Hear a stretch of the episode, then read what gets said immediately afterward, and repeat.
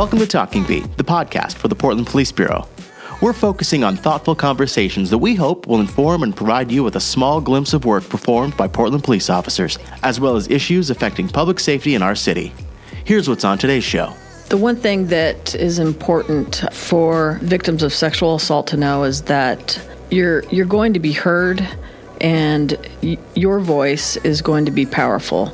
Yes, we do like to arrest rapists, and, and that is a focal point of our unit. But the victim advocacy portion combined with an investigation, I think, is the best model. It's the most progressive model out there today. Thanks for tuning in to today's show. We have a warning at the top of the show that this topic is sensitive and may not be appropriate for some of our listeners. We are talking about sexual assaults and the work that is done by our sexual assault unit. I'm here with Detective Supervisor Molly Dahl and victim advocate Patricia Barrera. So tell me about your unit and what you do. Our unit is comprised of about 10 detectives right now, and we have four embedded advocates in our unit. We're a pretty progressive unit, having embedded advocates working side by side with the investigators. Uh, we respond to sexual assaults that occur uh, between the ages of 14 and 64. Each year in the city of Portland, we're about five to 700 sexual assaults are occurring. We are a victim centered and trauma informed unit, and we uh, treat victims holistically, and we're heavy on the use of advocacy with our survivors. So I just want to clear something up. The victims that aren't in the age group that you talked about, mm-hmm. who investigates those crimes? Our Family Services Division, our child abuse team investigates uh, uh, assaults to to victims under the age of 14. And then for victims over the age of 64 and other vulnerable adults, they go to also to our Family Services Division to our uh, elder crimes and vulnerable adult unit. So, Patricia, you're a victim advocate. Tell me a little bit about what you do and what a victim centered approach is. So, back uh, in days prior, uh, when a detective or a uniform officer was interviewing a crime victim, sometimes they a crime victim would be unable to answer the questions. They would be confused, and then sometimes when uh, a victim was initially interviewed by a uniform officer and then later interviewed by a detective, the stories were different and oftentimes a decision was made ar- around that that kind of behavior, or observing a crime victim who was laughing uncontrollably at the hospital. Certain behaviors that we have now come to learn uh, through research and from victims speaking out and describing their experiences. But uh, neurobiology has become really important to uh, help uh, police bureaus across the country, across the world, really understand that some of the behaviors post traumatic event really need to be taken into account when, when having interviews with uh, crime victims and how to conduct the interviews. So the detectives are trained in, in that approach, uh, a, a trauma informed approach, and are very strategic in how they conduct their interviews. And I believe are more successful in, in their interviews because they're they're um, able to pull out information. They don't uh, ask for a linear um, description of what took place. They're, they're allowing the victim to um, speak and um, speak on their pace or on their time, and it really allows for a more fruitful investigation. And uh, also with the with the victim centered approach, uh, the bureau has created this victim services program, which in 2019 is going to celebrate its 11th year, where they work alongside detectives and attend to those pieces that the crime victim is also experiencing because a detective is concerned about facts, information, gathering an, an, enough to conduct an investigation. And the victim is thinking, my God, how am I going to get to work? I've been having nightmares. Uh, you know, I'm throwing up. I mean, there's so many many um, things that are happening to the crime victim that she needs a um, collaborative approach as she goes through the criminal justice system, and advocacy is a wonderful piece of that. So, an advocate could, can work in partnership with a detective and address those um, equally pressing concerns for the crime victims nightmares, headaches, uh, you know, so the physical consequences of crime while they are able to um, conduct their investigation. So the detective is able to move forward with the investigation because they're focusing on that. And then the advocates vo- focus on the recovery and the resiliency of a survivor to, um, you know, build her life back up again after a traumatic event. And when we talk about being victim centered, when a victim has been sexually assaulted and they go to the hospital, at that moment, they are in control and they make the decisions regarding what process they want to take. If they get to the hospital and they don't want to report, um, that is their decision. They can do an anonymous sexual assault kit. If they do want to report, uh, then the next step would be contacted by our unit and an advocate or a detective. They get to uh, manage what's best for them. If they don't want to proceed, there's no pressure for them to proceed. So they are in control of the decision making, and that's kind of the general term of being victim centered is they get to drive the bus. They are the directors. Um, if they want or they don't want an inve- investigation to proceed, if they just want advocacy now and they're not feeling strong enough to go through the process of the criminal justice system, that's perfectly fine. We have the evidence, we have the kit. They can recontact us later on when they're feeling more empowered or more resilient. So that's kind of a, a nutshell victim centered as far as our unit goes. It's much more in depth um, from an advocacy level. But I, I, appreciate Molly making that point because when uh, victims would say, uh, and are saying today, I can't, I can't go through this right now, I can't talk to a detective right now, the impression um, for, for many victims of crime, whether accurate or not, was they were dismissed or, oh, maybe it wasn't true anyway. When now trauma informed, knowing about the neurobiology, and just frankly it, understanding that was such an overwhelming experience that a lot of people do need time to consider what their options are. I think that acceptance when they hear a detective saying that, when when they hear an officer saying. It, it, does not ha- have to happen today. Uh, it doesn't have have to happen next month. Uh, it, that that feeling of, of being supported and understanding that it doesn't ha- have to happen immediately is, is really empowering for a crime victim. So I, th- I think that that piece that Molly's um, bringing up is has had, I think, a significant impact on our community. That crime victims feel supported and they don't feel guilty or feeling bad when they say, "You know what? I'm unable to do that right now. I am unable to do uh, a full investigation and participate because they must participate. They must attend grand jury. They have to have an extensive interview. Um, there, there are things that you know they have to contribute to." Yeah, let's talk about that. So let's just talk about calling 911 and what happens after that let's say that the victim does want to proceed. Okay, so let's take it from the the very beginning. A lot of people envision a sexual assault as you know some stranger jumping out of the bushes, and um, although sadly that does occur, um, it's it's really out of the norm. Um, a lot of our cases are um, historical, where uh, they might be reporting a, a, sexual assault that occurred a week prior or you know, a year or even 10 years prior. Um, but if it is within 120 hours or five days, the important first step is getting to the hospital and getting that sexual assault um, kit completed by a SANE nurse. Um, and they're specifically trained uh, to collect evidence from victims of sexual assault. So, the first important piece uh, is getting to the hospital. Um, contacting 911 if you do want to file a police report.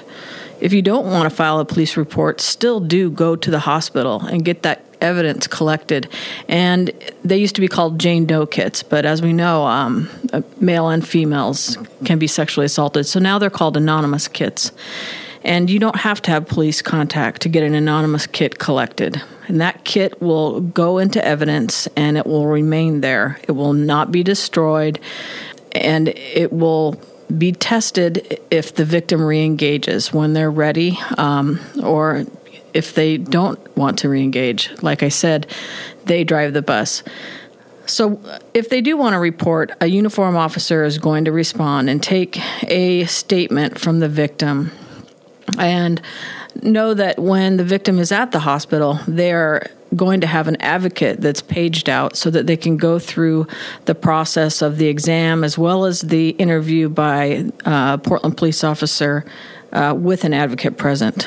After that, the report will be tunneled to our unit, and uh, by the time it gets to our unit, then dependent on the case, we'll have an advocate or a detective uh, contact the victim, sometimes to check in uh, to see if there's been a safety plan enacted, um, if there's follow up and evidence that needs to be collected that's time sensitive. Then an investigator, you know, will be prompt in doing that. But it's definitely not like the TV shows where this event occurred and we go out and we make this dynamic arrest and people are thrown in jail. It's these are very unique uh, it's a unique genre of investigation where uh, there's forensic testing. There's uh, many many interviews to take place it's time sensitive, but we also have to uh, take certain steps to ensure that you have a proper case to uh, present to the district attorney's office. Why is there a delay? Because, unlike SVU, uh, DNA is not tested over a commercial break. Uh, DNA can take months to be processed, and uh, an investigation. These are they're not long term like maybe a homicide investigation, but they're longer term where you have to compile um, certain amount of statements and physical evidence in order to proceed because most sexual assaults don't have witnesses. You have a victim and a suspect, and you have very little cooperation. So you rely heavily on the forensics, you rely heavily on uh, statements from persons the victim told immediately after the assault. Um, so they're harder cases to work when you have two persons' testimony. And when a lot of our cases are uh, cases where a defendant would argue consent, those are very difficult cases to prove. What's the statute of limitations on a sex crime? Oh, it's that's, a, a, whole book. It's a it's a difficult. It's you can't answer it. It first it was six years, then it was twelve, then it mattered. Uh, what year it occurred and how old the victim was. So it's dependent upon the crime itself, when it occurred, how old the victim was. So oftentimes we have to consult with the district attorney's office. So if somebody's listening to this and they were a victim and they don't know maybe they didn't get a kit done, but they still want to talk to somebody. What do they do? Well, the victim services program, the advocates would love to speak with them and see what options are available. Most immediately, of course, are resources to processing that. Um, the getting the healing from either the the new memory of what had happened to them or the persistent memories of what had happened to them and how they could handle all of that the grief and sadness all, all that comes with having to finally accept okay that's what my teacher did to me that's what happened and so I think um, you know providing the resources for recovery from that sort of experience is critical. But out of that conversation could possibly sometimes come a case. So that's really important. And once an advocate starts listening and hearing elements that might actually trigger an investigation, that's when the advocate will go to our supervisor and say, This is what she's explaining. She's kept letters where he's admitted. Um, she has other evidence, and then perhaps the case can be opened. So there's a potential. We just have to hear them uh, describe what's going on. There's this lovely website called the Rose Project. If a victim doesn't want to talk to somebody in person or over the phone, there's email. There's all different kinds of ways ways to reach uh, out to our unit and get the information that you want. And it doesn't mean that you are committed to file a report. Um, but you can get the information that you need, and there you know, as I told you, our embedded advocates are wonderful at what they do, and and uh, just by contacting us doesn't mean that you know you have to proceed in the criminal justice system, but resources will be available. And the Rose Project is on the Portland Police Bureau's website, portlandpolice.com. So you mentioned Molly. There are movies, there's headlines, there's a lot of things that talk about sex crimes and the investigation, and not some that are so accurate. Talk a little bit about the barriers and some of the complexities of investigations that these shows or these headlines don't really discuss. Right. TV is TV, uh, but I think what everybody is realizing now, as well as the, the Me Too movement, is that it touches so many people. There's so many victims out there. Um, and now we're in an environment where sexual assault is finally being addressed correctly. We have a mantra in our unit, and it's called Start by Believing, and that every case that comes up to our unit, we set aside any bias, and judgment, victim blaming, and we investigate each case the same. The media is good at drawing attention to stranger rapes or stranger sexual assaults, um, and those are an anomaly. Um, most of our sexual assaults occur to uh, people just like us in the room, um, and it's by an acquaintance or someone they just met. Those aren't the headlines that are featured, you know, on TV. It's uh, a lot of marginalized victims, um, people that have barriers to housing, uh, the mentally ill, um, the addicted these are what our victims look like. And these are the type of victims that are being targeted by rapists because they're vulnerable. That is the bulk of our casework. And we know now by testing thousands of kits across the nation that it's these marginalized victims that are being repeatedly offended against. Molly, is there a common factor you see in a lot of these sexual assault cases? We do see a lot of similar cases. Um, when I talk about our victims, we're not blaming and we're not imposing any bias or placing blame upon their actions, but we do see alcohol as being a big factor um, in making our victims vulnerable to sexual assault it's a big component in a lot of our cases where uh, predators will actually seek out women who have been compromised, whether it's alcohol or drugs, and take advantage of their vulnerabilities when they're under those effects. So you go out, you're you just want to have a good time, and you're not thinking about the night might end and, and some horrific thing happening to you. So, what is something a girl or a guy can do to protect themselves? Basic advice that I give, you know, my kids as well as, you know, other friends of the family is is if you're going to go out and have a good time and you're going to drink or you're going to use drugs recreationally, have a buddy. Have someone that's that's sober that's going to make good decisions and go home with that buddy. People that you think are your friends or people that you meet um, those are the people that are going to violate you, and that's what we see in our reports. So, have a buddy, uh, protect your friends, make sure people get home. That would probably eliminate about half of our reports. Taking care of each other um, when you're vulnerable. You know, we're not passing judgment. Just because you drink or, or do drugs does not make it okay that someone sexually assaults you. But please do go out of your way um, and have a safety plan on how you're going to get home and who you're going to be with, um, and have a sober component to that night. And I want to add to that piece about um, intoxication, I think how men can step up is to, you know, check each other if you know, one one man is uh, out with friends and he's totally blotto and he's connecting with a gal. Maybe his friends should say, you know what, not tonight, buddy. You are out of it. Uh, I'm thinking about that movie, The Forty Year Old Virgin, where they took him to a, the Forty Year Old Virgin. They took him to a club and were encouraging him to find a drunk one. To find, oh, she's not drunk enough. Oh, she's too drunk. The woman was passed out on the couch at the bar, and I think we can do well to encourage our friends, if if we are the sober one, to say, uh, do not go home with that person.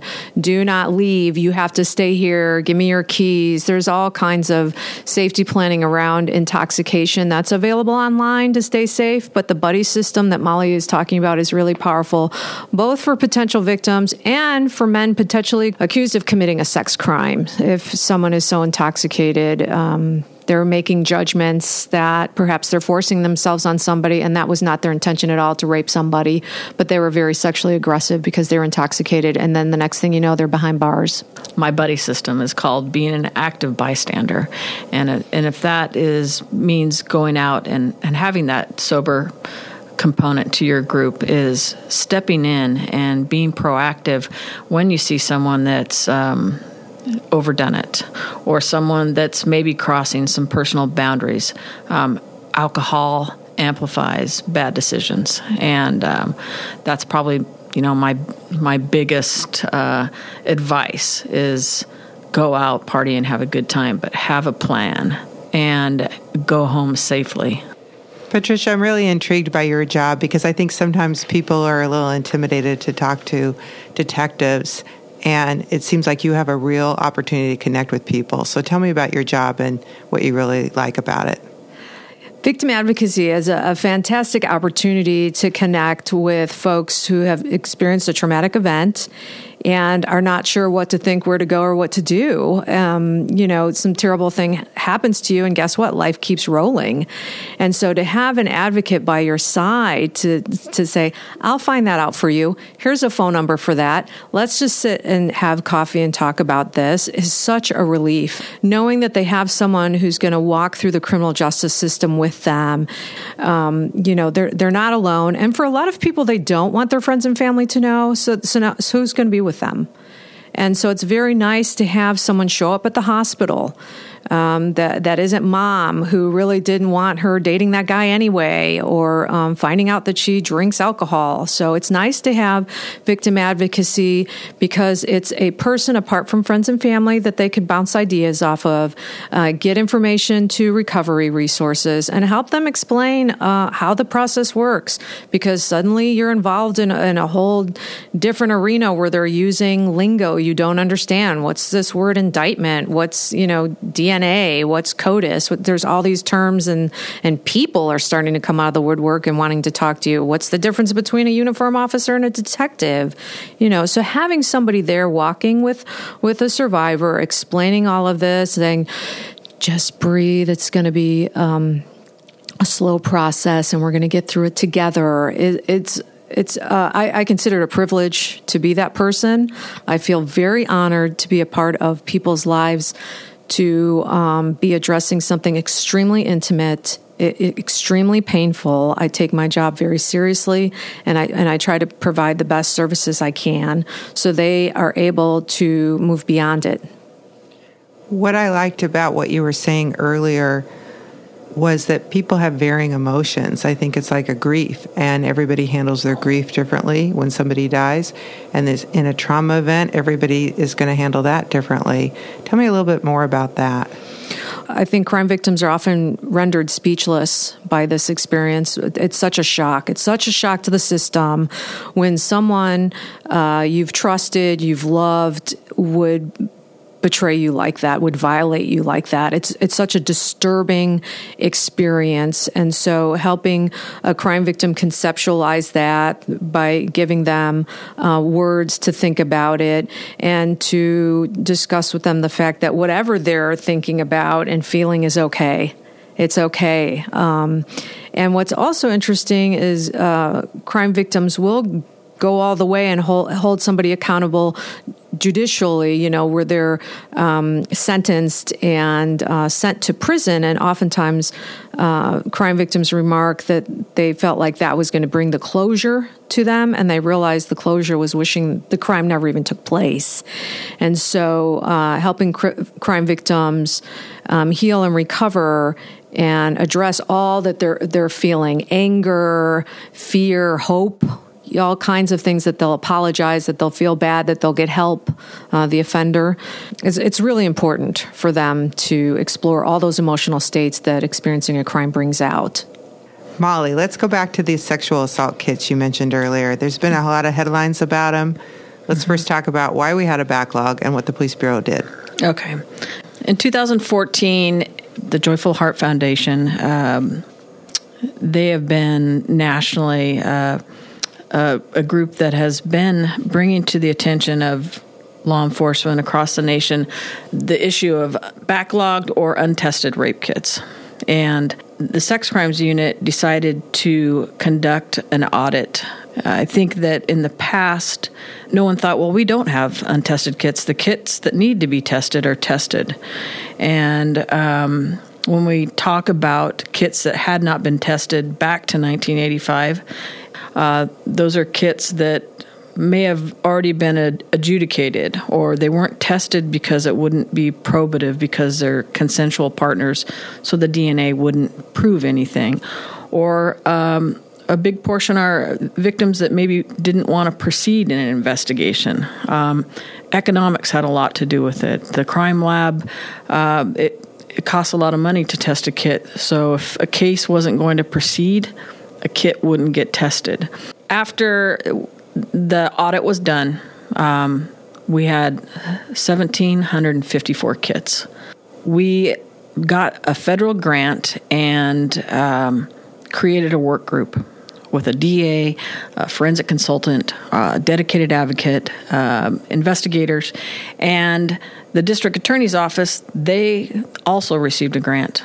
That grant paid for all of those kits to go to an outside lab, and the outside lab has tested every single one of those kits. We're done. Those kits have all been tested, and now we're in the process of doing the investigations, doing the victim notifications. We'll not ever be in this position again because in 2015, uh, we became a full submission agency where every single kit that is retrieved at a hospital will be sent to the lab. No discretion involved anymore from our jurisdiction. Therefore, there'll never be another topic of backlogged or untested kits. When we are addressing these 1,754 kits, we understand why some of the kits weren't tested, but part of the reason some of those kits weren't tested was a systemic failure of the criminal justice system for victims of sexual assault. And I think that we've come such a long way now understanding more about sexual assault survivors that will not be in that position again uh, where a kit is left up to the discretion of the criminal justice system whether it's tested or not. So, what we've done and what we continue to do with our SAKI victims is first and foremost uh, apologize for their kit not being tested.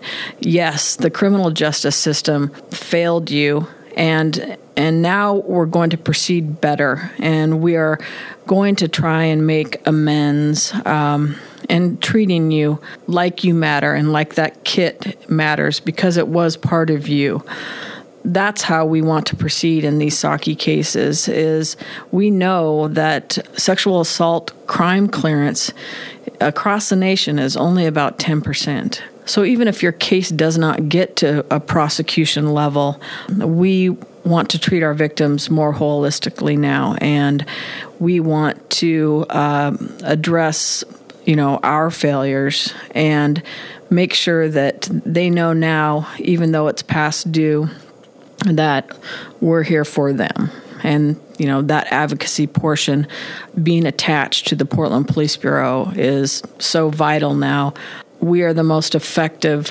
unit that we've ever been now because of our embedded advocacy. Molly, what do you think has been the result of testing all these kits? Well, when we talk about SAKI's success, I think the biggest success is um, the work that Patricia does with our victims. Um, you know, a lot of these SAKI cases were out of statute, you know, so we can't proceed with them in the criminal justice system. But the victims are thanking Patricia. Thank you. I thought people forgot about this. Um, thank you for reaching out to me. You know, I, I still don't really want to do anything about it, thank you for calling me. And that I think is our biggest success is that going back and um, talking to these victims and making them feel that they matter now. Um, yes, we just had our sixth indictment. Um, we've had five convictions. Uh, these are multi state offenders. They are serial sex offenders that have uh, offended many, many victims. So there's DNA out there that um, that we're harnessing in, and rapists are being held accountable, and it's important for the victims to know that. But more so, um, we're able to touch these victims, say, "We're sorry this happened to you," and um, and that I think is the the the biggest impact that SAKI has had.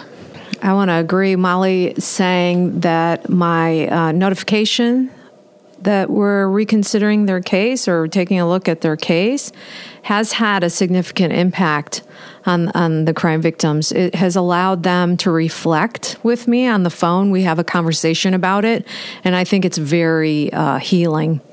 I, I believe it's very healing to have that conversation with somebody who gets it, who is able to make affirming statements I also want to talk a little bit about um, Molly describing how the detective apologizes, and I too have apologized on behalf of the Bureau. But when I see a crime victim come in to talk with a detective, and they're ma- the um, two, the investigator and the detective who are assigned to the sexual assault kit initiative are male, to have a man apologize and they mean it it comes out uh, because they are sorry. To watch that, again, it's a privilege to watch that because I think it contributes to their healing significantly to have that acknowledgement. And yes, not all of them have been able to go forward, but that was powerful. Simply the Bureau taking a stand on this issue, conducting the audit to see if we had any kits, acknowledging how many kits, applying for a federal federal grant to have them all tested and conducting the follow up, I think is going to have ramifications in our community. And then the on the ground work of the notifications, affirming that and compounding our community commitment to addressing this crime is considerable. So, Molly, you have this DNA of these mm-hmm. kids. What happens to that DNA? The outside lab, they they'll test a kit, and if they find a profile, a DNA profile that's viable in that kit, they're going to send it to our crime lab in Oregon. And Oregon's going to verify their work. And then, if that DNA profile is robust enough, it'll get uploaded into our national database. And you know, think of that of like a giant cloud that's over the United States and it'll get loaded up into there and then it will as we say spin. It will spin around and see if there's any matching profiles whether it's a known person or just another matching profile.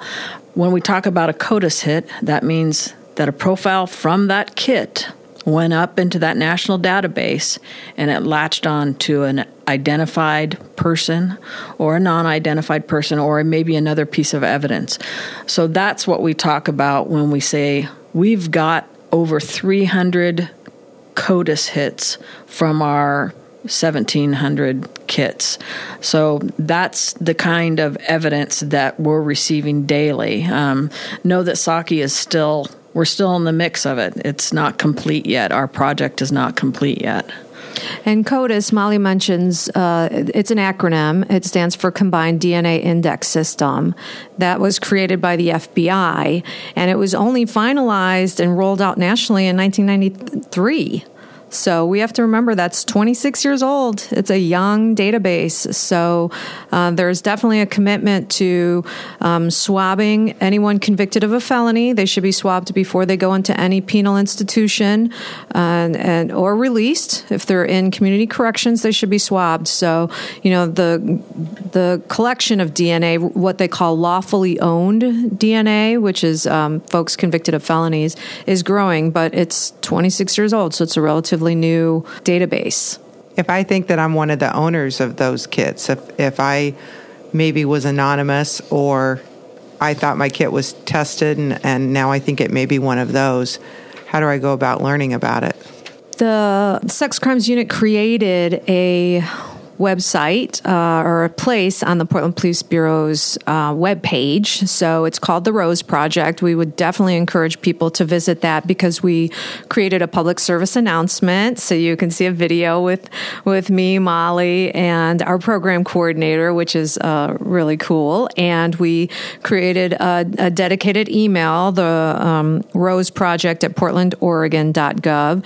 So you can email us if you believe that you had a crime committed against you, a report made, and a, a kit created. So Rose Project at portlandoregon.gov. But we also created a dedicated phone line.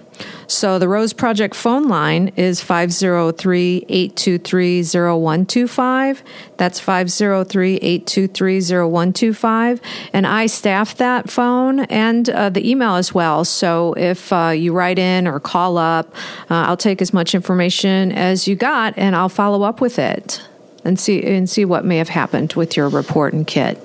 What do each of you want people to know about your jobs and what you do? All of us are more than any kind of crime that happened to us. Uh, sex crimes used to define us as dirty, low value, useless, and worthless. Um, women who are known to have been sexually victimized were not deemed worthy uh, to be married. I mean, there were so many things, so many consequences to victims of sex crimes in our communities. And I think uh, the Me Too movement uh, and the long-standing feminist movement has contributed to uh, the, a more comprehensive understanding how women fall victim to uh, sex predator.